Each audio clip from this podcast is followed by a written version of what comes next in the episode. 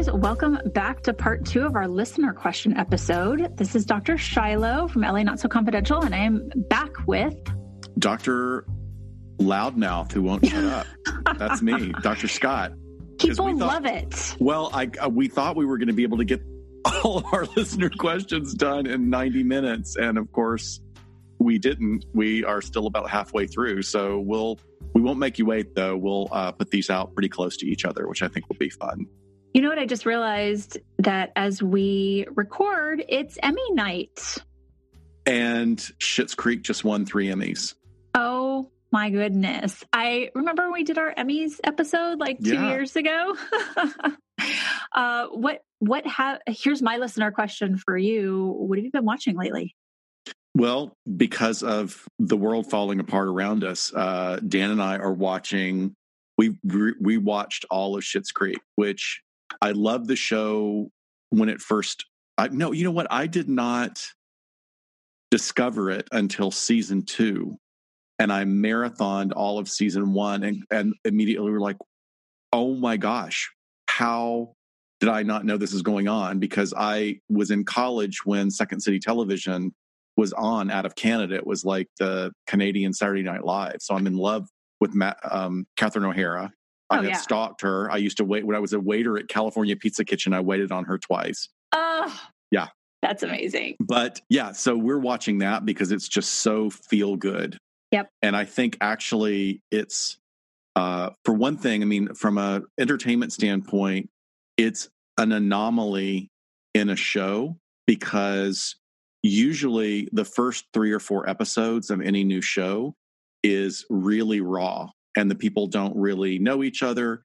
I'm telling you, all of these actors from the minute the camera turns on, episode one, they know what they're doing. And it just well, gets half of them are related to each other, and the others have worked together a long time. true. Exactly. But no, I know what you mean. The Yeah. feel is just from the beginning. We're right now, we just got back to where David has opened up the apothecary and realizes that his business partner, he and his business partner realize that they're falling for each other. And it's just the sweetest first kiss. I mean, it's just, I like put my hand on my heart going, oh, this is so sweet. Aw, that's I mean, I would say for most people that don't understand, one of the concepts behind the show, which I think is really lovely and and progressive and incredibly humanistic, is that they knew going in that their show was not going to be about racism or homophobia or sexism. That was not going to be the drive of the conflict.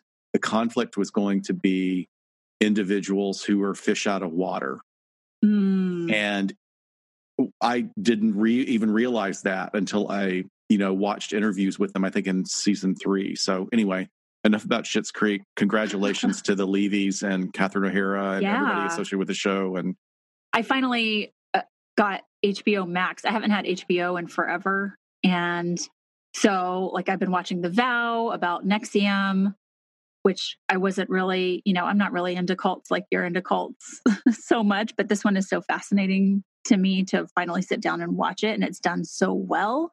Actually, it gets gross. Like it's interesting how grossed out I am by the story. Like I don't Yeah. because you know I've for those of you who've li- listened to our show, I talk about my experience with being approached by a a, a, re- a, a guru, quote unquote, Mhm. for a cult years ago, and he was a completely creepy guy. But this Keith Raniere, I look at him and I go, how did anybody fall for that? I He's know. just gross from day one. Well, that, that's what I was. I was having this conversation with Rebecca Sebastian, and I'm like, when I hear it through the television, it's just like gobbledygook. Like he's saying nothing, but I'm like, is it different if you're sitting in the room with him and you're in that place? You know, like we talk about, like the place you have to be in to be susceptible to this. And because I'm just like, it, I tune it out. Like I don't even, I can't even comprehend what he's saying because I'm so uninterested in what he's, what's coming out of his mouth. But anyway, cults. It was like our episode number seven a gazillion years ago. Yeah. Um, and Scott tells a story about being approached by the guy from Holy Hell. So Yeah, go listen to it. crazy. Um, But yeah, uh, have you watched Coastal Elites on? no, HBO? no, we have. You know, we'll probably watch that tonight. That's supposed to be great. I watched it. It was really great. It it makes me really miss theater because it's just it's five monologues. And I'm like, oh God, I miss going to the theater. But do, do you know about the play? I mean, I mean, here we are. It's now September, the end of September. We've all been doing our best to adjust to COVID. It's a it's a different world. Mm-hmm. Uh, it's and it's been going on for a time. It's it's kind of warped our sense of time. You know, we are constantly adjusting to new normals, and I think the new normal is not knowing where we're going to be even in eight months. I mean, that's right. just a reality. There's a lot of big things coming up. Uh, so at I remember about four months ago when there was a big movement in New York to take these small plays and let the original actors do them in their homes on Zoom. And it's really great. I mean, we have a subscription, of course, to the like the Broadway channel. Right. But there is a one man play by, by the actor who was in Ugly Betty. I am blanking his is. name. But anyway, it's a play called Buyer Cellar, and it's a what if. So, uh, for most people, if you don't know, Barbra Streisand several years ago did a lifestyle book where she was sharing what her home in Malibu looks like on the inside. And she has all of these crazy ass collections of things that she's bought over the year. That years. would totally be me if I was rich. Right. So she turned the cellar of her home, the basement of her home, into a fake mall. What the so, hell? Right. So that there's, she has dolls and she has antique clothing and she has antique this and antique that. And she has like little storefronts, kiosks set up. So this playwright wrote this play. What if they needed to hire somebody to run it, but run it in character? Stop it! So this that guy so weird and has creepy. this. It's it sounds creepy. It's one of the I most amazing hilarious. plays. I'm going to post a link to it and see if people can watch Please. it. I mean, it's the the young actor is so charming, and he plays himself and Barbra Streisand talking to each other. It's really funny. Could you get any more gay on this episode? I have already talked about know. Barbra Streisand in, the, these. Jesus, right? I love it. I love it. Okay, should we jump into questions? We should jump in. Okay, so these are both submitted by Adrian, who's a patron and is just a doll. So he says, Where do you see yourselves in five years in your professional careers? Which thank you for asking this because I think this is a good moment to like think about this every once in a while. Um, so I I thought my day job probably won't be that different. Um, but I feel like I am transitioning a little bit. You know, psychologists, we always have a gazillion hustles on the side. Um, but I feel like it's a time to transition out of my private practice. And I think it's it's having a lot of things on my plate um, but also timing. And so I think by next year, I'll probably transition out of private practice. I would like to channel that energy and that time into more consultation, whether it be sort of in the criminal justice world. Uh, I do have a, a private security an investigation firm that my husband and I own that I do these sort of one off, sort of random, weird consultations every once in a while that are so much fun. And I would like to do more of that. But I'd also like to do more media consultation too if, totally behind the scenes you know i that that's something that i, I kind of want to put out there that i think would be fun and interesting and um, take less of my bandwidth than being in the clinical room does. Does that make sense? Oh, yeah. Yeah. But um, so I don't know. I, I guess something, some conglomerate of that in five years. Um, but I feel like this is sort of a transition period for me where I'm like, eh, what, what am I doing? What do I want? There's not a lot of room for uh, promotion in the unit that I work in, which is fine. I'm, I'm totally, you know, I love what I do. So um, I'll have to do that in other ways, professional de- development elsewhere. So, what about you? Do you think you'll do clinical services forever? Uh, well, first, before I answer, I was going to say I I really appreciate this question. I Me really, too. really appreciate the question, and I want to reflect back to anybody who's listening that having just allowing yourself the room to think about where you want to be in a year, in three years, in five years, in 10 years is a really great exercise. And it's a great exercise, especially for anxious people, because it sounds counterintuitive because you think, Mm. oh, well, you know, I'm anxious. I, I worry about stuff all the time. Uh, the reason I say that is because I think I, I always tell people, uh, clients, that it's real. It's as old of a trope as this is. It really is about the journey and have a goal and always be willing and open enough to let the goal become something else because a lot of people will get very concrete about what they want their lives to look like and they really lose sight of what they want their lives to feel like Yes. so I really would encourage people to think about like, how do you want to feel in one year, in three years, in five years? Do you want to feel fulfilled? Do you want to feel challenged? Do you want to feel blank, blank, blank, blank, blank? yeah. Any of what are you things? feeling right now that you don't want to feel in a exactly. year? Exactly. I mean, you can look, we live in an, a highly industrialized first world country where, given circumstances and opportunities, you do have a lot of chances to ma- manifest amazing things. I mean, it's, it, it is a possibility for many people, even some people that are in marginalized communities. Mhm. However, you know, just be careful because you might be really concrete on something that in the long run is not going to make you feel the way you want to feel. Sure. So, you know, I'm, I'm inviting people to come into the emotional realm and think about that. Now, had that being said, with me, I, I, uh, in five years, I don't Mhm. necessarily see myself doing a lot. I struggle with whether or not I use my day job and move up. On one hand, if I moved up through the organization and I wanted to work towards making more macro change and administrative policy, while I really admire that and I'm drawn to it, I don't think that I'm the person to do that. I'm very hot headed, as a lot of people who know me. I am, I stick my foot in my mouth all the time. I'm very passionate. There's a lot of editing that happens on this. Podcast. There is a lot No, of I'm just kidding. yeah. Stop it. but when you work in, in huge organizations, it's that, you know, those organizations are huge and they move very slowly.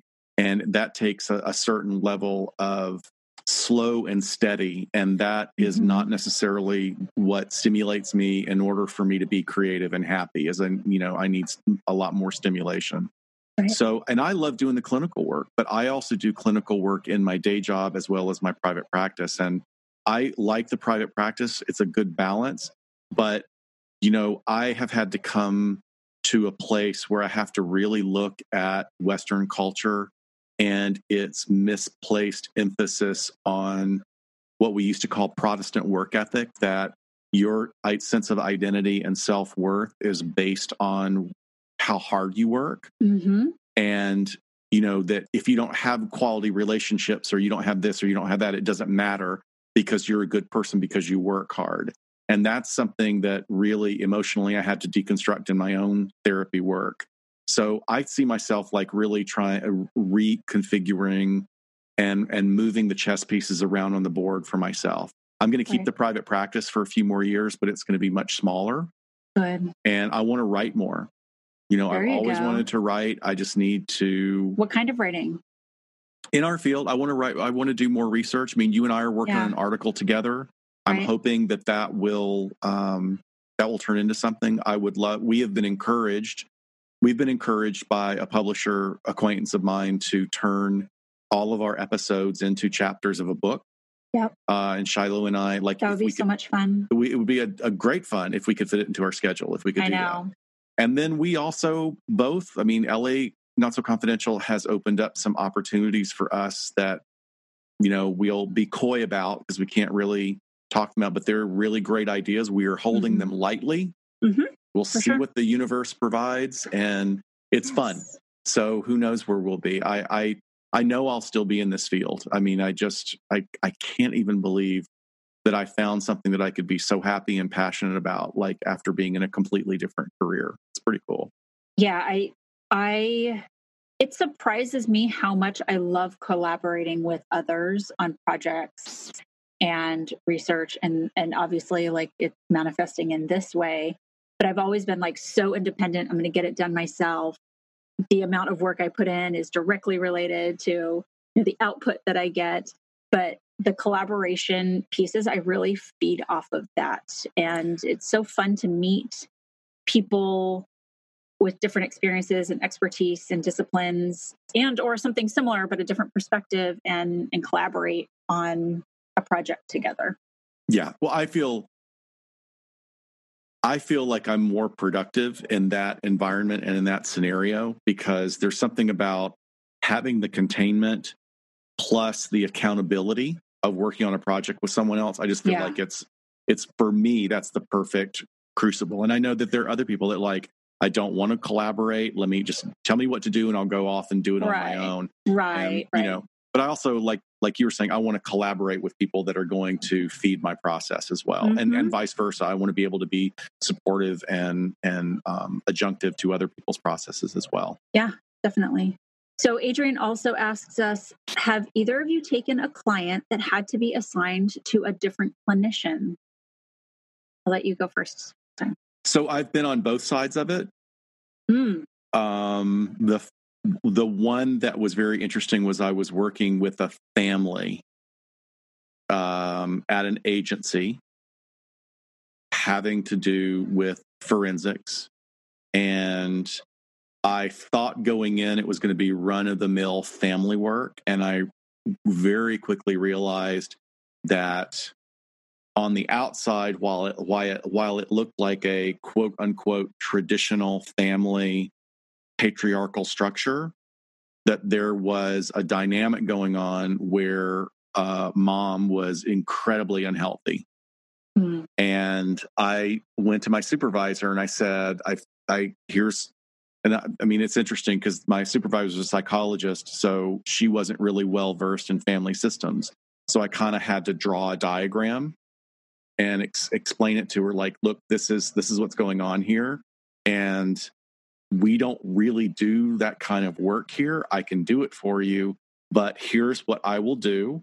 I will poke at the foundation here and here and here to see what kind of reaction i get. So we agreed that that was going to be okay. Mm-hmm. and the minute i poked they never came back again. Oh interesting. And i and i mean this was a gentle poke this yeah, was oh, like sure. a gentle, gentle poke. And uh, there was a huge. She tried to make a complaint. This, this, the the mom in the dynamic tried to make a complaint that I had been insulting to her. And of course, like the supervisor checked out with the other family members, and they were like, "No, that's not what happened at all." So right. then she changed her story and she demanded to to see another clinician. So, mm. which is fine. You know, everybody has their their stuff, and yeah, you know, definitely. It's the, the maintaining the therapeutic relationship can be very difficult at times because you know it can it can fall apart when you when you challenge people's predisposition and and and you know sure. their foundations. Sure. So I've, on the other side, when you say reassigned, I'll tell you this: one of the things that has happened, and this is something that we don't really talk about a lot in our colleagues. Like I'll talk about, like I had two colleagues Steve Lappa and Angela Wallace, who are MFTs here in Los Angeles, that are just they're such amazing clinicians and they're such amazing people. And you know, we went to grad school together. I'm just so in awe of the work that they do, and they're we, and we're all very different. All three of us work uh-huh. very differently. We have different modalities, but you know, we have we had a, uh, our shrinks who drink night um, we have it pretty regularly. And we haven't so much through COVID, but I remember a couple of years ago we were having a Friday night uh, cocktail session, and we were talking about how you know inheriting clients from other clinicians in the private practice world that are known to be problematic. Yeah. And so it's not so much about, I'm not revealing anything about the clients that came to us, but there are some, you know, there's some people out there doing this work that you know i just encourage people be really careful about who you go to as a therapist it's got to be if anything feels off about that person, that is your instinct telling you that something is Yeah. off. Yeah. And um, you know, I've gotten, you know, I've I have had someone that it was interestingly enough, I had a long term client that I worked with, and he came to me because his clinician was had relapsed, not knowing, you know, he didn't know. All he knew was that suddenly he showed up to the office and the clinician wasn't there for two weeks with no phone call, no nothing Oh my and god. then gave a phone call of like, "Oh, I had the flu." Well, no, that doesn't happen. That's also not an authentic as a clinician, that's also not an authentic response, no. you know, and and unfortunately for the client, what we had to do for quite a while was unpack the feeling of betrayal of course. this individual felt after having been with them for several years. Oh my goodness. wow. know. Yeah. Um, I could not think of an instance where this has happened. And I was kind of reflecting on that because I'm like, come on, like in all this time, it's had to have happened. And um, I just really can't think of anything like a, a specific situation where something was to that point where I have had to reassign a client. And and that could happen for a number of reasons. You know, I think just for our audience, you could have some sort of countertransference towards a client where you're realizing that that person or their situation is really triggering something in you where you're not going to be a good therapist for them Right. Um, or like you've already talked about already like that that something comes up where you don't have the training or the expertise and where you would have to refer out to somebody else. And i really couldn't think of anything. I, I know i was close once and i think this is a sort of a, a product of working in a clinic setting where you don't have unlimited resources and maybe some of us stuck with clients longer than we would have had we had the luxury to pass them on to someone else that maybe would have been more tolerant of them but sometimes you just don't have those resources. Um, and and never was it in a situation where it was unethical where i was hanging on to someone that i shouldn't have. But i know that there was one particular client that was when i worked in sex offender treatment who was also a former law enforcement officer. And Yikes. that was triggering in and of itself. Yeah. Um, but this particular individual's presentation and deep amount of denial and smugness drove me insane. And there were times where I had to have talks with myself of this person is still deserving of treatment.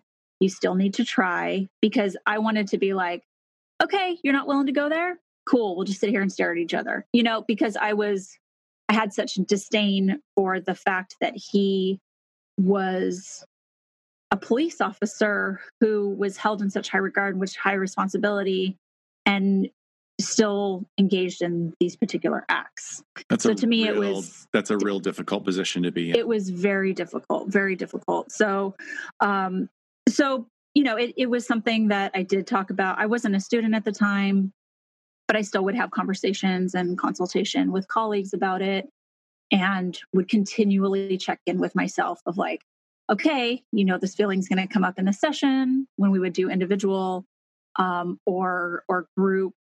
And you know sometimes there were times that i just sort of didn't involve him in the group discussion or you know i really said you need to go you need to push past this and try and see you know what how you can fold him in even if he doesn't want to and if he's going to say eh, i'm not participating in this so so yeah I, I think in a perfect world if i was able to say like hey can someone else do this group? Maybe but um it just it it wasn't feasible i guess is a way to say.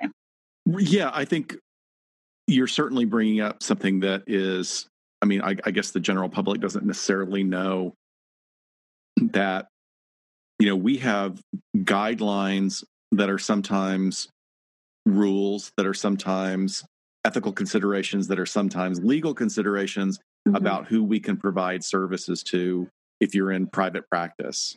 Um, you know, if it was, you know, I remember as a trainee, I at the, a training as an MFT, I got a new client, and I thought, God, this guy seems really familiar. And in the middle of the intake, I realized we had gone out like oh, wow. 10 yeah. years before. Oh my goodness. Like, yeah. and it was a, it was a terrible date. and, um, and I had to say like, Hey, I don't know if you remember me, but blah, blah, blah. I, I, I can't see you. Like right. this is, this is something, this is just not allowed. And he was like, I have to say, he was like actually really great. Um, and uh, we were able to transfer him over to some to somebody. But like, say you live in a rural area and you're the only clinician around, then there's more leeway. But then that has its own problems because you know. Mm-hmm. In a rural area, like where do you socialize? Are you going to run into your people? Like, how are you going to manage that? We have telehealth nowadays. I know. I think Find I a actually, different therapist. I think that telehealth is going to change. You know, I mean, certainly, you know, yeah. if I was a if I was nothing but private practice, man, I'd be buying a cabin up in Idyllwild with a T3 connection. There you go. And, you know, just yep. Pay me over Venmo and like live my life. While I stare at the squirrels. I know. I'd be like throwing, you know, I'd be like throwing peanuts over my, my Your uh, shoulder. Back. Yeah. but uh, yeah, there are considerations about getting triggered and you can't move away. I mean, I, I was in that with an officer one time who, um, refused to take any responsibility for his DUI. And then I was like, I had to have this conversation of like, look, dude, in order for you to go back with a clean yeah. bill of health, we need to have a frank conversation about the decisions you made.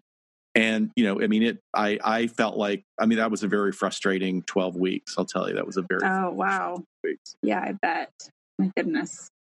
Yeah, it, it, clients can be reassigned for all sorts of issues um, and reasons, and that's a really good question. Um, I was actually I was really surprised to kind of think back on it and realized it hadn't happened more than I thought.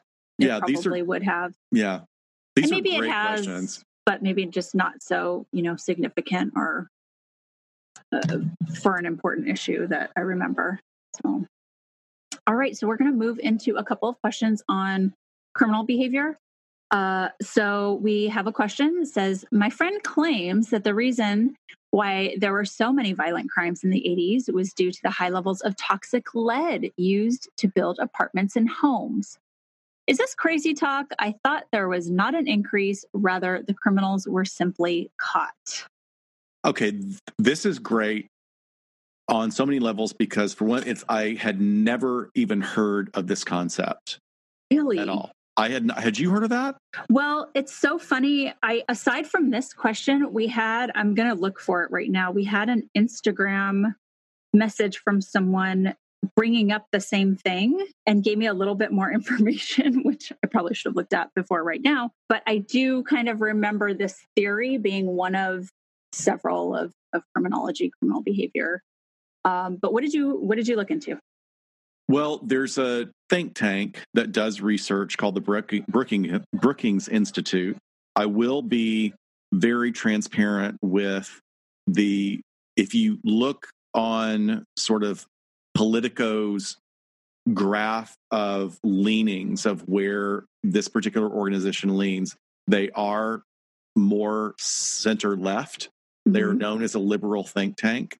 Okay, so that's good that, to know. that puts anybody off, you know, I did fair warning, just wanted to let you know. There was an article by the Brookings Institute that basically looked at a bunch of stats and yeah, it's been supported in three different studies that uh, inner city crime you know there was a correlation between the amount of exposure to lead in in young adults that's really interesting you know it reminds me of um, I hope I get this right, just off the top of my head. Um, of do you remember when the Freakonomics book came out? I don't know. I hate I hate those guys. so like ten years ago or something like oh, that. Oh, it's longer than that. But longer I, than that. I, I, will say that they some, some of the stuff they talk about is absolutely genius, and some of it I think is absolute BS. But okay, good caveat. Yeah. Um. So they were talking about the drop in violent crime in the last what two two and a half decades now and they were linking it through all of the information that they give, which I don't have off the top of my head right now, um, with when abortion was legalized, and that if you take the time that that law passed and now fast forward 20, 25, 30 years to where those unwanted children would have been alive and in their prime to commit crime, that violent crime went down because those children weren't born, which I think is super interesting.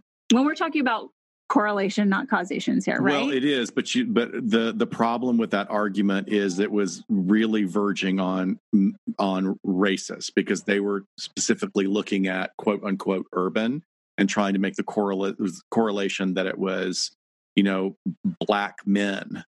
And oh I, I did not know that. Yeah, okay. and that didn't bear out. That did not bear out. Now what they that particular study talks about is that the what somebody that refuted it was talking about how unplanned and unwanted births in lower socioeconomic families mm-hmm. leads to more of a cycle of poverty. Sure. Poverty is there and is very directly co- correlated to a higher incident of, incidence of crime. Sure. You know, especially sure. I mean for so many different levels. So that's that's right. one of the reasons that like the the freakonomics guys piss me off. Like sometimes, I mean they they had a they wanted to approach global warming by putting nuclear powered ships in the ocean that would just generate clouds. Oh, can we just like, do that? I, I, don't know. but there were a couple of things. I probably need to go back and read the book. Some of the things at the beginning I thought were very interesting, but like, uh. Yeah. So maybe it's more of like a um, three or four pronged process rather than just from A to Z. Right. And that's one of the, and that, even though this article by Jennifer Doleac, 2017 at the Brookings Institute, uh, brookings.edu, um, was looking at, and one of the reasons this came up was because of all the lead poisoning in the waters of Flint, Michigan. You know, so this sent some more yeah. more attention back to this particular issue because there was a lead a lead crime hypothesis that number one, lead exposure at young ages leaves children with problems like learning disabilities, ADHD, impulse control problems, mm-hmm. and that these supposedly these cause them to commit crimes as adult, particularly violent crime. And uh, so there was a lot of argument back and forth about whether or not this was true. And then there are three recent papers that consider the effects of lead poisoning on juvenile delinquency and crime rates, um, although they use very different empirical approaches. So yeah, there's there's some correlation. What I really love about what she's done in this article is she's saying that there are three recent papers and they're using three very different empirical approaches and social context which okay. is the way all sorts of uh, that's the way all research should be done yeah you know if yeah. possible research should look at the big picture and then drill down and see the similarities right who the the listener who would contact me over social media about this said that the last podcast on the left did an episode on this um, and I know they have a gazillion episodes, so I can't even tell you which one it is. Excuse me. Um, but there might be some more information there. Yeah, but interesting stuff. That yeah. was very interesting. Uh, what's next? Um, okay, so the next question is Is someone who views and collects child sexual abuse images always a pedophile? Number one, thank you for using the term child sexual abuse images yeah. we love our audience thank you for listening no so this is this is kind of clean cut and and um well it's it's not clean cut but i can give you a good stat for this so when we look at individuals specifically just with charges of possession of child sexual abuse images. So this is sort of ruling out all the other types of internet offenses. We're just really drilling down on this one. The community has done a lot of research in this area. Who meets the criteria for pedophilia? And the reason we ask this question, even to begin with, is because the fear and the the constant question and hypothesis out there is will an individual looking at this material then want to go out and harm children and or the converse of that is this sort of keeping that behavior from happening because they're just looking at the images online. I mean, so, we'll move to a contact offense. Right. So this is sort of this this million dollar question in the research and in looking at tr- how to best treat these types of offenders. But the breakdown for people who have possession, now I'm, I'm going to get back to your your term that you use, which was collect. But when we look at individuals who've been convicted of possession charges, about 50% of them meet the criteria for pedophilic disorder. So half yes, half no. And in our all illegal. all illegal, right. One thousand percent. Have no, all illegal. So um, so in our series on internet facilitated sex crimes, we break down all those stats uh, and talk about you know the the intricacies of what makes up somebody who is looking at this stuff. But I find it's really interesting that she says someone who views and collects, because to me, when I am going through and have the file of someone in front of me that I'm trying to assess that I might be looking at a pedophilia diagnosis, I want to look at what their actual behavior was like, not just a charge of possession. So if a cup, you know, if a zip drive of pornography labeled something as benign as porn is downloaded onto their computer and there happens to be out of 100 images 10 are of people under the age of 18 that's much different than offenders that Scott and I have seen where they are actively searching collecting sometimes a series Thousands. of a particular victim right. like baseball cards and trying to get the whole collection and then collecting them, downloading them, sometimes to the point where they are printing them out on high gloss color paper. We all know how much that costs. Um, and cata- cataloging them and putting them in binders. That is much different. And I'm going to take that information to say, okay, what is this person's true sexual interest? And or what was the pathway that they got to this material. Um, so i would say when someone is to the level of collecting quote unquote that that's really pretty strong evidence of a pervasive deviant sexual disorder um, and i'm going to probably start leaning more towards some sort of paraphilia going on there. Right. Um, it would lend to my argument if you will for a pedophilic disorder as well as any information that I obtain from the person themselves as well as well as other history of behavior. But great question. You know, yeah, I'm always really. willing to be chatty about that. Yeah, great question. So the next one is what is the favorite part of your job? Ooh, feel like we talked about so many good things already. I, I, feel like I have to add on to this the um, the collaboration piece, but um, I won't talk about that again. I I like the being able to s- sit in a room and make that connection with another human being on a level that might only be impactful to them for that 50 minutes and hopefully beyond. But just getting to share those those really human moments with someone is really special that someone that isn't you know your family or your friends and you know that it's a safe space for them to be able to to have that as well for whatever they're dealing with. I mean that's pretty unbeatable. I, I feel like i also got that fulfillment when i was a police officer too. When you're going to someone's home and they're having a really awful, sometimes horrific day, or, you know, it can be something simple and you're just helping them. You're making the smallest difference in their day to be able to help them out. I guess there's a lot of careers where you can feel that way. Um, I don't know if you're like a IT person on the other end. Maybe you're helping someone out with when their internet's out, like it was for me on day one of my daughter's distance learning.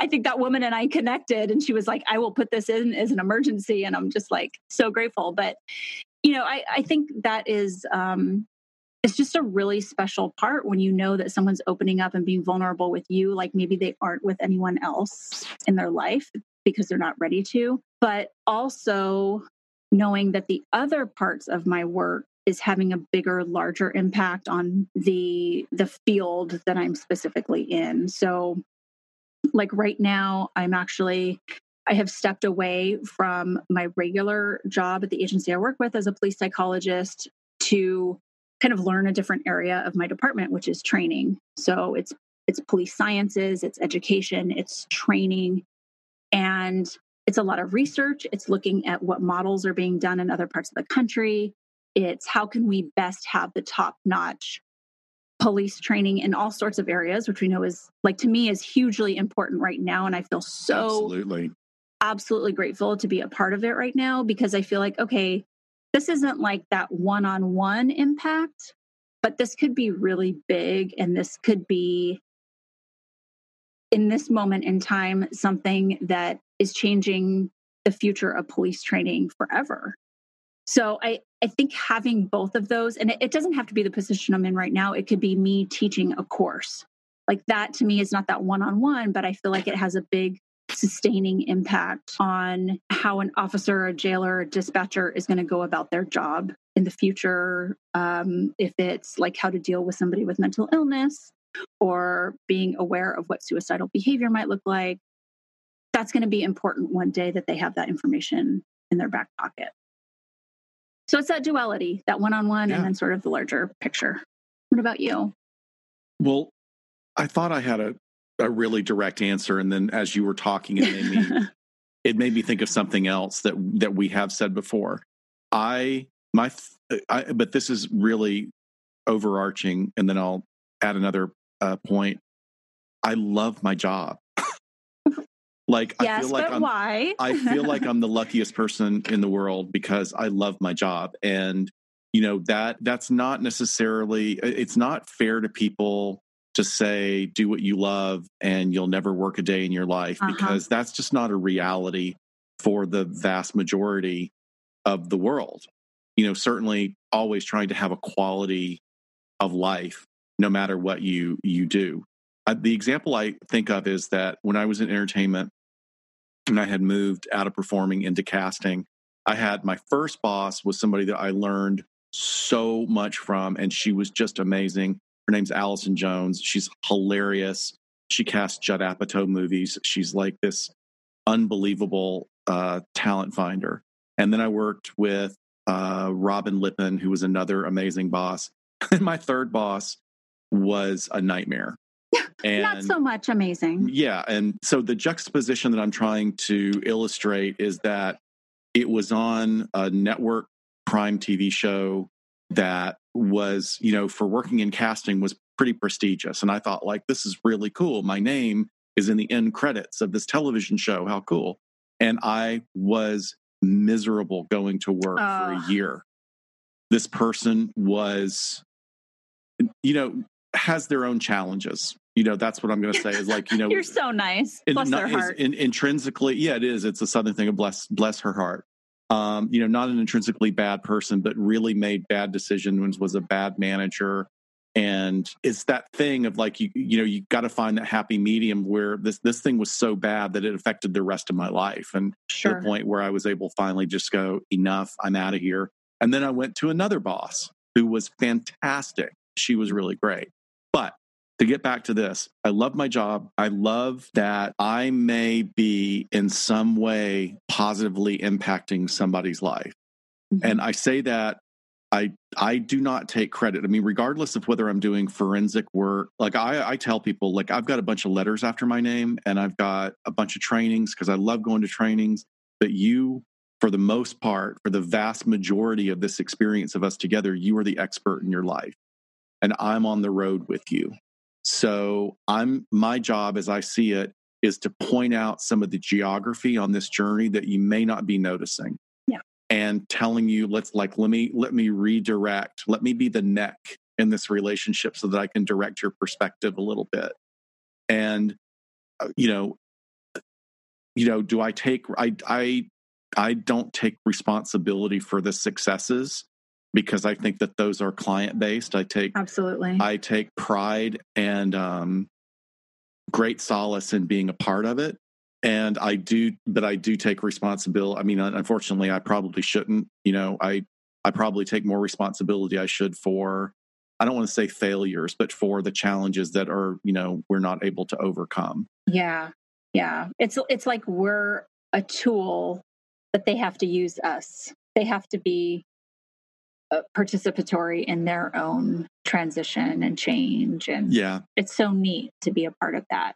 I also i mean i like as weird as it sounds i like myself better as a person after having done this job for a long time. That's a really cool thing to say you know i feel like i walk through doing the best job i can and i challenge myself and i don't beat myself up for what i can't do anymore. Now interestingly, I'm, I'm going to give you a little process moment. Now that I'm saying that, maybe when I was working for that terrible boss, maybe I wasn't great, a great employee for her. That's an absolute possibility. Totally. I, I didn't have that experience with the other employers. The other employers were like, "You're the best associate I've ever had." Yeah, but, you know, yeah. I, I think a lot can come with you know whatever we're going through in our own lives at that time. I I think you know could you have been doing something else and still feel like hey i really like myself at this moment and does that just come with maturity and right. the point that you're at possibly. So. So yeah i mean i just love i mean it's also i love going to my job. I love the work. I love maybe making an impact. But also like the stuff that on one hand my routine at my day job is the same. It's like here's another case for you or here's another three cases. And maybe 50% of them will be like sort of the same thing we always deal with. And then something else will be like what? Mm-hmm. And mm-hmm. then you have to dig in. It's like, get yep. your pick and shovel. We got to pull this thing apart and figure out what's going on. I love that. It's yeah. just fascinating. And I love that you said how you love to go to training. If we said this in our very first episode that we are self proclaimed training whores because nothing just makes me more motivated than going to training and having all of these ideas and going, either I'm going to work this into my practice or, oh, I want to write about this or I want to know more about that. And I feel like that's the energy that we get from so many of our listeners, too. Like going back to what you were saying in the first part of this, of just people love to really, I hate the term deep dive because it's so overused, but really get in it and research the heck out of it. I think part of that also is that it's humbling. I love it. I love going, I had no idea about Reid Meloy. Like every time I go, I just I look at Reid Meloy like a fanboy because that guy is so smart. And every time I go to one of his trainings, and he may have done the same training for, you know, five or six times, and I'll go, sure. oh man, I had no idea. He always mm-hmm. finds something that's like the next level of interest and the most current research. And right. by the same token, the absolute opposite is I remember several years ago being in a huge room full of nothing but psychologists. We're talking like 250 psychologists and the person got up to give a long, long training, and it was absolute bullshit. Ugh. The person did not know what they were talking about, had not done the research. They were just spouting gobbledygook.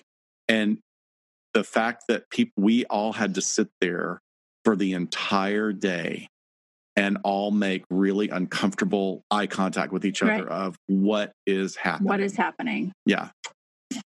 Yeah. Thank gosh. I mean, I'm I'm really grateful that's only been a very rare occurrence. You know, usually the trainings are really great. Good. All right, what's our next question? The next question is We're getting into like pop culture Ooh, yeah, this stuff. is a good one. How do movie tropes compare to real life and how have they evolved over time? Example is Manic Pixie Girl and the guy who invented it regrets it now. That, that story about that guy that invented it? I I remember, yeah, I had read it. I think there was an article in the Atlantic about it that's really great.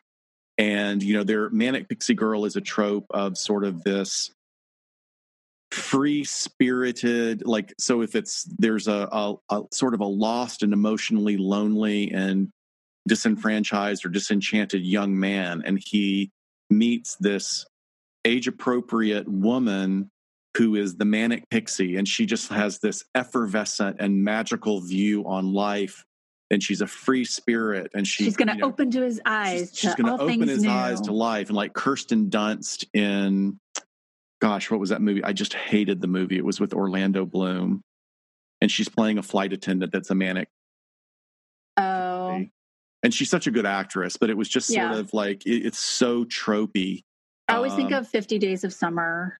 Yes Zooey Deschanel. yeah Um, but it, I mean, but this has happened forever. I mean, Audrey Hepburn type films, right? That's, I mean, yeah, really. But kind of Breakfast at Tiffany's is sort of, Mhm. I mean, not so much the movie, but the book is really kind of about that.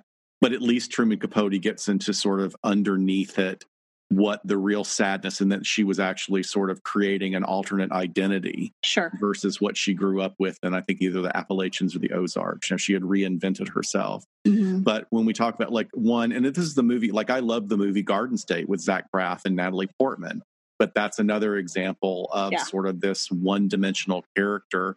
And the problem with these kind of tropes is that they reduce individuals down to these one dimensional characters that, unless you're willing to look at it with a critical eye, you don't realize how demeaning it is. Right. So, I mean, there's a great article. I'll put a link up that I thought was really fantastic that goes through a lot of the tropes.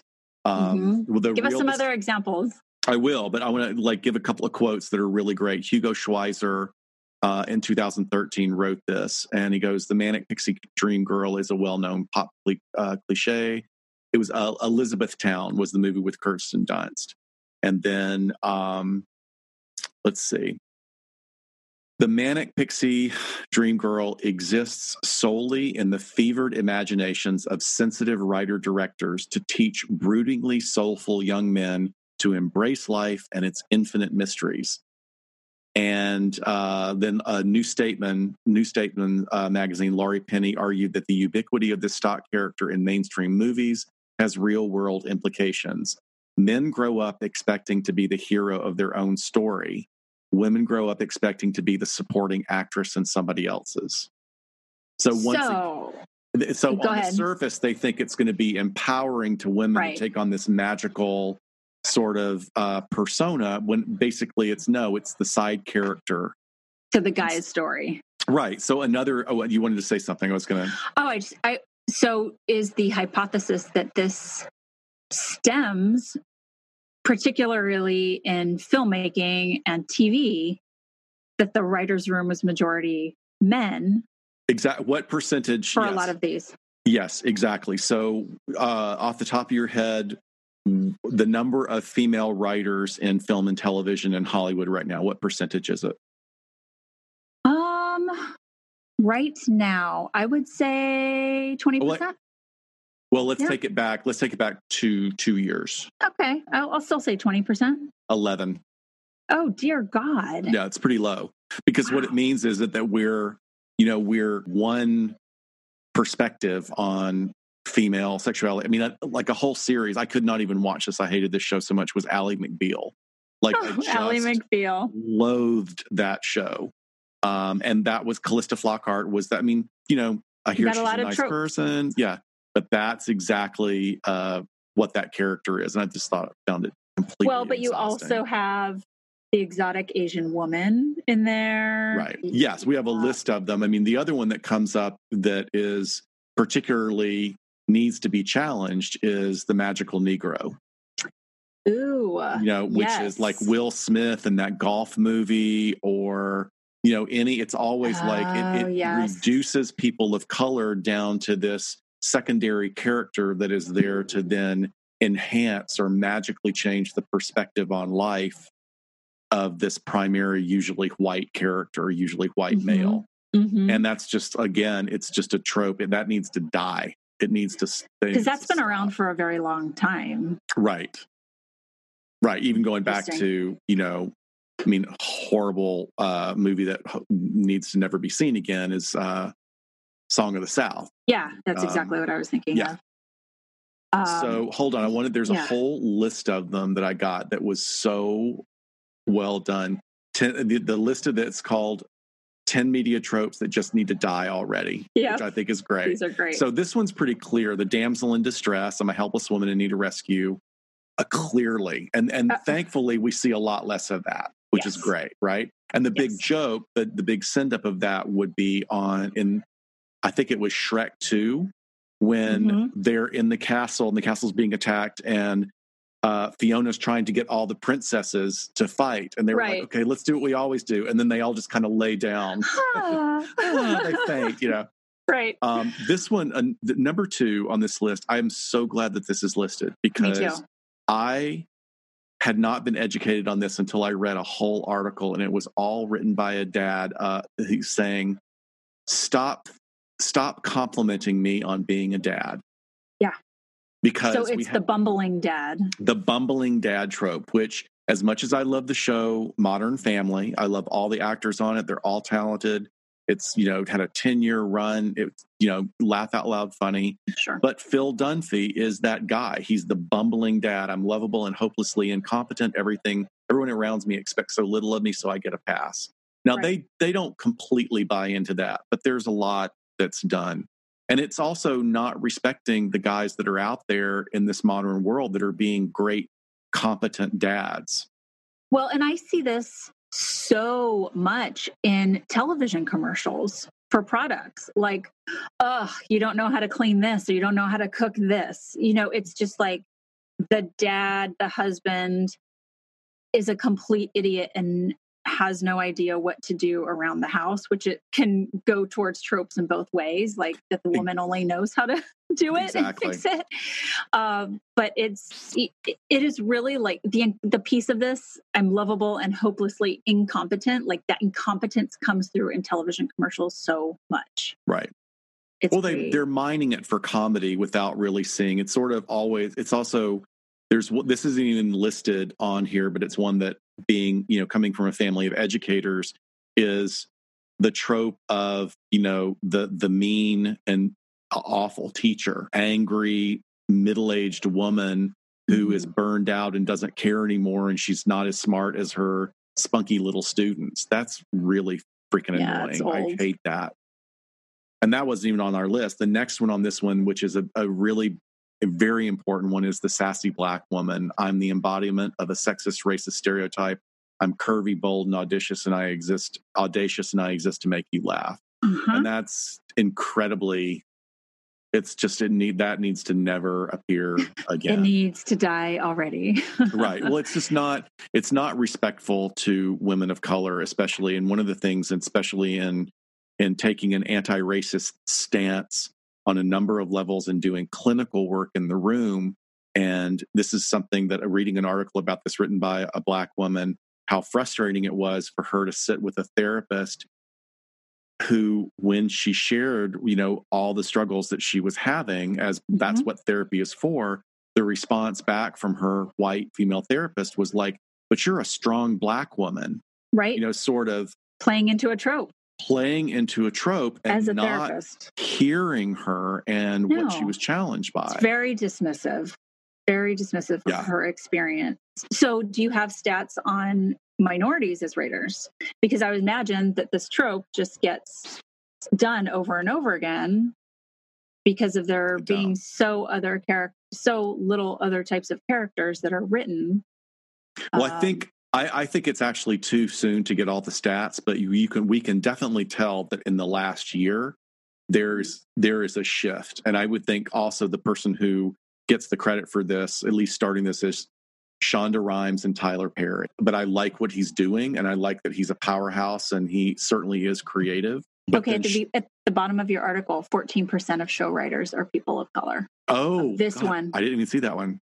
Well, what late? Wait, wait. Check the date on this. Well, this is 2019, so that's recent. Okay. That's good. Yeah. it needs to be higher.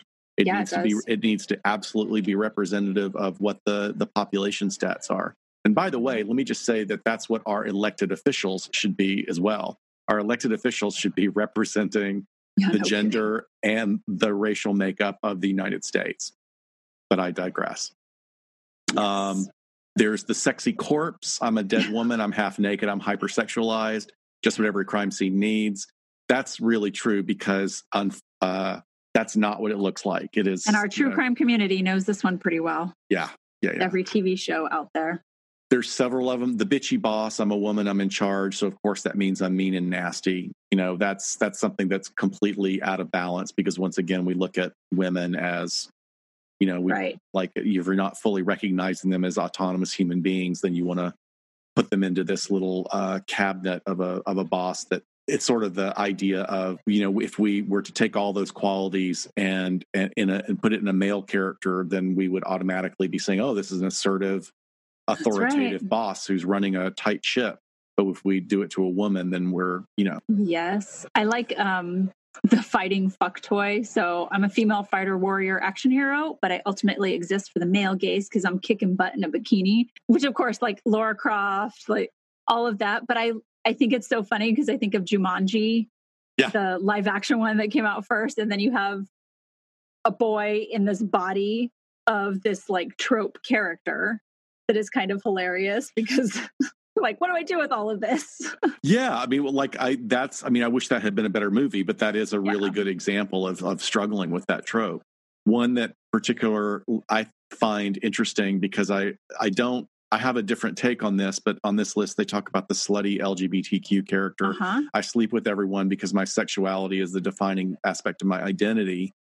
And I agree, like that's a trope that needs to end. But I would also offer that if we are living in a primarily puritanical society that looks at a very narrow view of what healthy sexuality is, right. then it's very easy to judge what is just sure. being done openly. Sure. You know, so are you calling it slutty when somebody is just being, they have a more open and they're more comfortable with their sexuality? than something that is more of right. a hero, more of a heteronormative perspective. Totally. So, yeah. I mean, look at, I mean, that's how we labeled Samantha from Sex in the City, right? As slutty, the slutty one, when it's like she's incredibly responsible with her sexual behavior and, you know, from, from safety to, it just, it was, it, to also being really come on really being upfront with her partners about what it's about completely right? so completely. if we very healthy then that's another example of like if you know like we wouldn't i mean look at barney on how i met your mother i mean i love neil patrick harris and i love that character but i have problems with it now because he's so manipulative uh-huh. right and they sure, use it sure. as a comedy thing but then again, on what Samantha does is that she owns her sexuality and she's very open about it and very, you know, like this is what we're doing. Yep. she's not taking advantage of anyone. Right. Right. Yeah, these are really these are good ones on yeah. this list. But it's that was a great question too. Thank you for writing that question. I think that's just fascinating. It is. I we think would... we received that question a long time ago, and I was like, we have to get around to this. But right.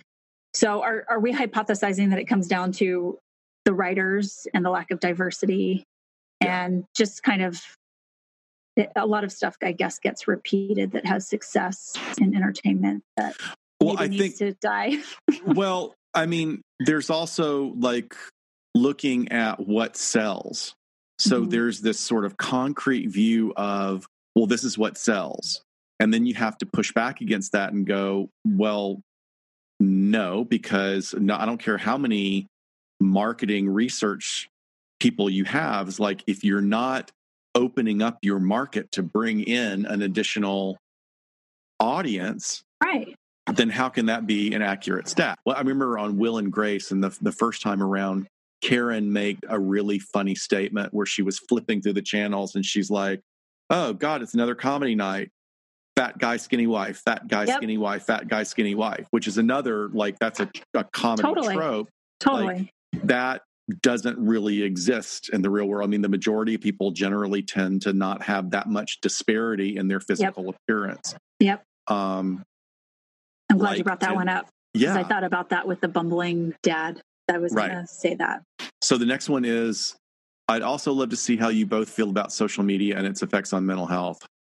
And I then the wrote, question the question after that was thoughts on social media and teens, which I think we can combine these two. Yeah. So I'm really concerned about it. I teach uh, I teach law enforcement uh, about a three hour lecture every couple of weeks, and a big portion of this is the effect of social media on teens. I mean, part of it is talking mm-hmm. about uh, children and adolescents, and you know, I talk about you know I'm of the age when I grew up if you were bullied, the bullying ended at two thirty in the afternoon or three o'clock when school ended, and it doesn't now. It's and relentless all it's night. relentless, and and also not even just like the the experience of bullying, but the experience of comparing yourself with a false and unrealistic expectation of beauty or SES or Right. lifestyle or career. It's just it's all it's all a fantasy. And I don't Right. think kids are able to necessarily discern that as well as adults. It's it's all a curated fantasy that we're getting all the time Yeah. over and over again, you know, as much as you you open up your phone. So it's it is the the research is starting to show particularly with the high rates of suicidal ideation with adolescent females that it's looking more and more, like it's being attributed to social media use. Um, and you touched on the bullying. So one prong is is can be the bullying aspect, but the other prong can be the, the depression that's we're seeing with those constant comparisons Right. to this unachievable self-image or world or lifestyle, whatever you want to I remember there was it. But I Well, there was a report a few years ago about in the uh, Pacific Islanders and the Samoan community that they have now they're now seeing incidents of females with uh, with eating disorders, and that had never existed before they started getting Social exposed to social media. Just unfathomable. Yeah, absolutely. Um, have you seen the social dilemma? I haven't seen it yet. I haven't. I have a good friend who basically shut down all of her social media after watching it. Wow, like she had, a, she had a yeah. very extreme reaction and i thought i well for one thing we are part of social media we're Mhm. we're you know that Yeah. we exist because of social media so it's For not sure. like we can shut it all down um but i do uh, have you watched it I haven't. I, I told my husband that I want to watch it together. Um, he got rid of his Instagram a few weeks ago, and he's like, "My life is so much better." not that he was even on it that much, because I mean, you know him; he's not that guy. Yeah. Um, but he's like, God, I would just sit here and like flip through while I was watching something on television, and um, I've heard a lot of people say I have to give my social media use some thought after watching it. I had people at work, cops at work go, man, I shared this with my whole family. Like it was really impactful. So I wish I had watched it before this question, but I wasn't able to fit it in with all of HBO Max. i mean i don't but I, I will say this i don't i don't need i already knew that like i know of like you know you catch yourself it's like i'm not really fully enjoying the show if i'm doom scrolling and i mean Yeah. well not even even when it's not during periods of doom if i'm just getting a little serotonin or a dopamine bump Right. every time somebody likes something that i posted and right. um so i i need to look at that as well i mean i'm, I'm going to see if i can do it without watching the social dilemma and then maybe watch and also later. looking at your phone while you're watching the social dilemma. exactly no, I mean it's it's we've talked about this before. Um, I think you know this time period is really rough for people with social media with with COVID and then with the protests and the politicization of just how divided we are. I mean, it can be very overwhelming. And you and I have advised folks that if they need to take a social media break or diet, that they really think about the impact that it's having on their mental health through this time. So I think that would be important to look Yeah. at. But all right, so we're down to our last question, which is a really good one and Yeah. so crazy that I actually am kind of starting to look into this research um, before this came in. So this listener asks, why do cops talk like they're warriors going to war? It seems like a toxic and inaccurate view. Um, thank you for this question. I just this last week have um, I'm working with uh, speaking of collaborations, working with a colleague from across the country. Um, we're talking about what are we going to propose to a virtual conference that's happening next year, and we're going to look at the us versus them mentality a little bit deeper um, in the future of policing. So I, I just want to address that that us versus them definition. And I go back to Kevin Gilmartin, who has done so much good work in looking at ho- how police officers function from the physiological to the emotional to the perceptions. And he says that basically the us versus them mentality, and the us is police officers, and the them is the bad guys. Um, and he says that the police end up dealing with three to six percent of the population on a daily basis. And that three to six percent are people who are out there committing crimes. So if you're rarely dealing with the 94 to 97% of the population who are doing good things and not bad things, think about how that is going to start to formulate how you see the world. And that over time, they see the people and the work, the world that in which they work as the real world. Like they think this is I'm seeing behind the curtain, I'm seeing all the bad stuff. And I think this is kind of linked to some of the research you and I want to do of those of us who consume true crime all the time. Do we start to think the world is this big, scary, awful place all the time because that's what we're consuming? It's kind of similar to, you know, what your mind is being fed. Um, so Kevin Gilmartin really says that that lends to this us versus them mentality.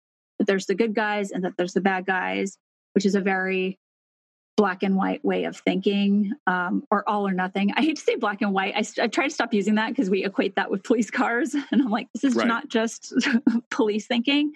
Um, but we, you see it a lot in law enforcement because you're saturated with the bad stuff.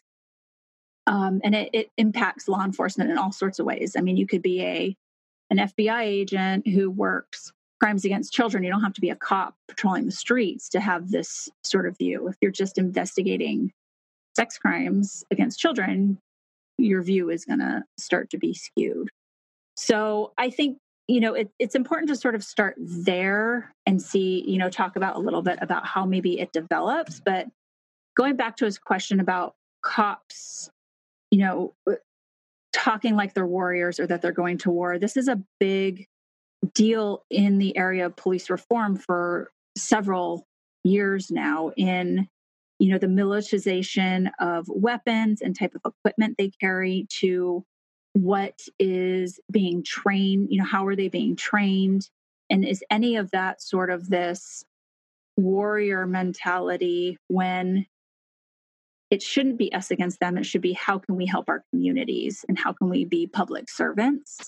Um, however I, which is good. I think we need to look at that. I think it's i think it's more complicated than just a type of training or a type of weapon that they have uh, if we look at like the ar-15 right? That that was born out of the north hollywood shootout and law enforcement officers realizing hey at certain times we might be outgunned by the bad guys and then what happens is an hours long situation where the bad guys are now sending thousands of rounds out into the public um, and they had no way to combat that at the time. So that that was a big shift in equipment. But I think it's more about the individual mentality that somebody takes on. I don't think it's happening on a a large basis where groups of officers are thinking of themselves as warriors. And you know, I'm not quite sure where that's coming from. I think it can come from an, all sorts of experiences. Um, well, look, I uh, this is totally anecdotal. No, go for it. I I have to say that I, you know, you talked about sort of the militarization. I'm just going to say from a perspective of optics. So, if you are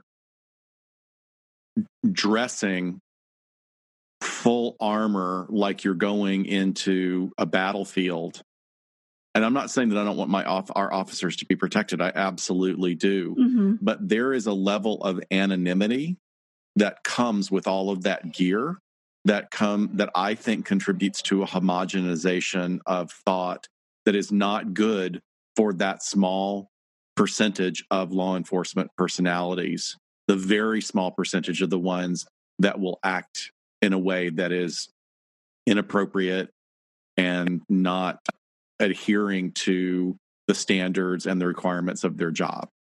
So I, you're talking about like helmets, helmets, um, masks, like goggle, like you know, all these this protective gear. There's a way that it becomes where you know you, it helps to create something that's other than protecting you know it also goes to like sort of the funding that came down for police departments so we've got like these little almost rural police departments that have have full on tanks mm-hmm. like well, what do you expect the people in your community to think when you have a tank well, I don't know what the the purpose of a tank would be for, and I don't know when that would actually roll out to anything. Right. I mean, that's the and, and and I think you know when you're talking about like full on uh, gear, helmets, um, possibly masks, um, you know, more tactical type gear. Those are reserved for very specific situations. Right. So SWAT teams that are encountering armed barricaded suspects um, or where there's a lot of, you know, especially, you know, recently with riots and protests, if those are turning to where projectiles are being launched. Right, right. Um, if there is gas that's being used, you know, masks would be there for protection. Um, but your everyday patrol officer isn't, I mean, I I don't think I ever took my helmet out of my trunk that we had. They, I once, once we had an active shooter, a guy that was shooting his rifle from his apartment. Um, so I took that out of my car on one occasion, but that that's not something that is done in an everyday patrol type scenario. Right. Um, it, it's totally reserved for when it's absolutely needed for the officer's protection because of the actions of of somebody else. Um, but yes, I, that perception, definitely the equipment, I get it. Um, but I'm, I'm thinking of the mentality of this person and the words that are coming out of their mouth. Right. Like and that's why I said anecdotal. I was, yeah, absolutely. Yeah. Um, but I think, you know, there's a couple things. We do have a lot of officers that are former veterans. so, you know, that have seen, we've had a lot of wars and a lot of combat in the last several decades where veterans who are coming out and being hired as police officers do have combat experience.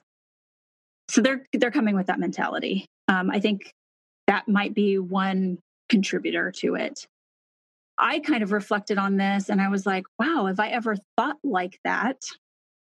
And I didn't on a day-to-day basis, no. And and the place that I worked was very community oriented. Our community really, really um, was proud of us and loved us. And I was very fortunate to work there. Um, fairly low crime, you know, if we just kind of put it against the backdrop of all of Southern California. Um, but after I was involved in my last shooting, my uh, my second of my two, I spur of the moment um, was with a friend, and we were in Baltimore for a conference. I was also in grad school at the time, and we went to a tattoo shop, and she and I both spontaneously decided to get tattoos. And I got one that in another language says warrior. And that came specifically out of the scenario that I survived from my shooting, where I felt got it. I was a survivor of this scenario, but never had I had that mentality on like a day to day basis when I was going out into the field. So I do, I wonder if, and I haven't found research yet. Like I said, I'm just starting to like dive into this as of this week.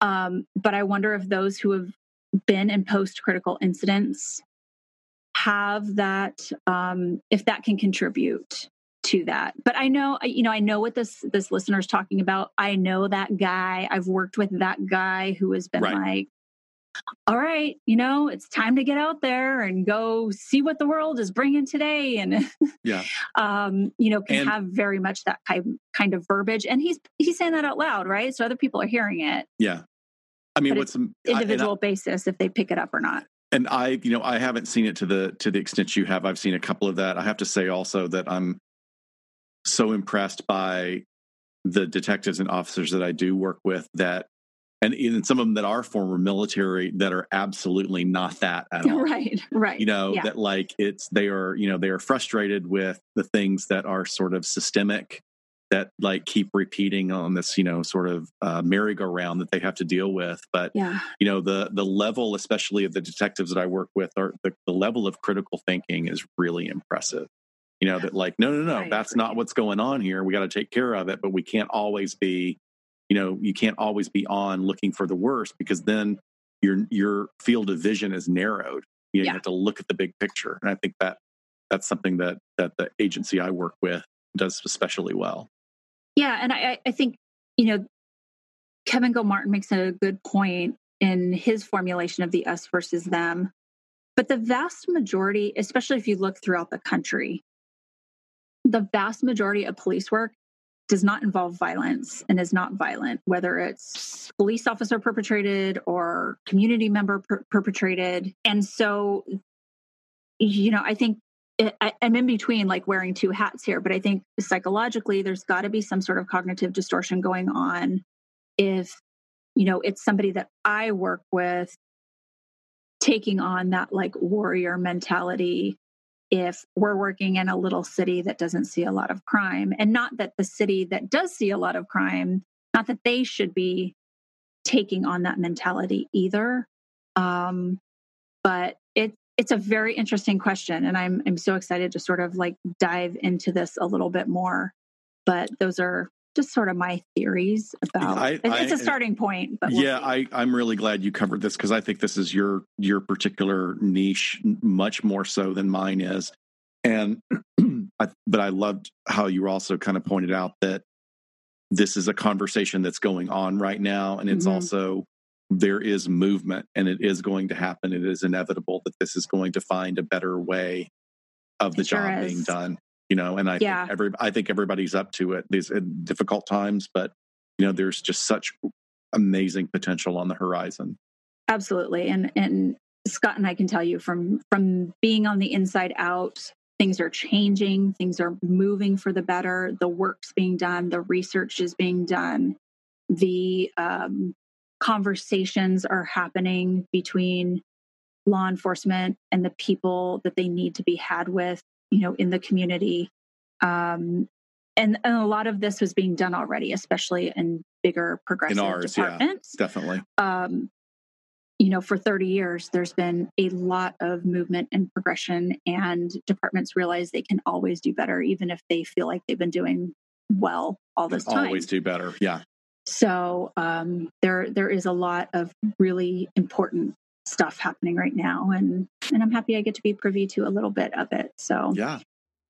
woo! So that's our listener question episode. Thank you guys. This Lots is- of good stuff. This has been great stuff. Keep it coming. It, it may take us six months to get around to another two listener question episodes. I know. When was our last But- one? I have to look. It was a long time, but this is a lot of fun. And uh, thank you for listening and uh, being part of the conversation. I'm sure what we'll do probably, this will be, you know, by the time you're listening to this, you'll probably get that it's going to be two episodes uh, Mhm. week to week, back to back, that we don't usually do.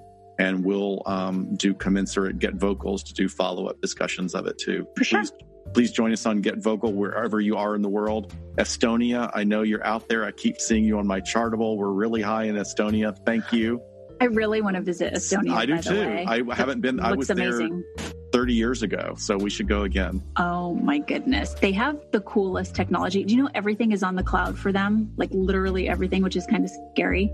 That's like crazy. nobody, yeah, you just give a number. You don't have like a bank banking account number or anything. You just have a number, which is a little scary, but also kind of cool. Yeah.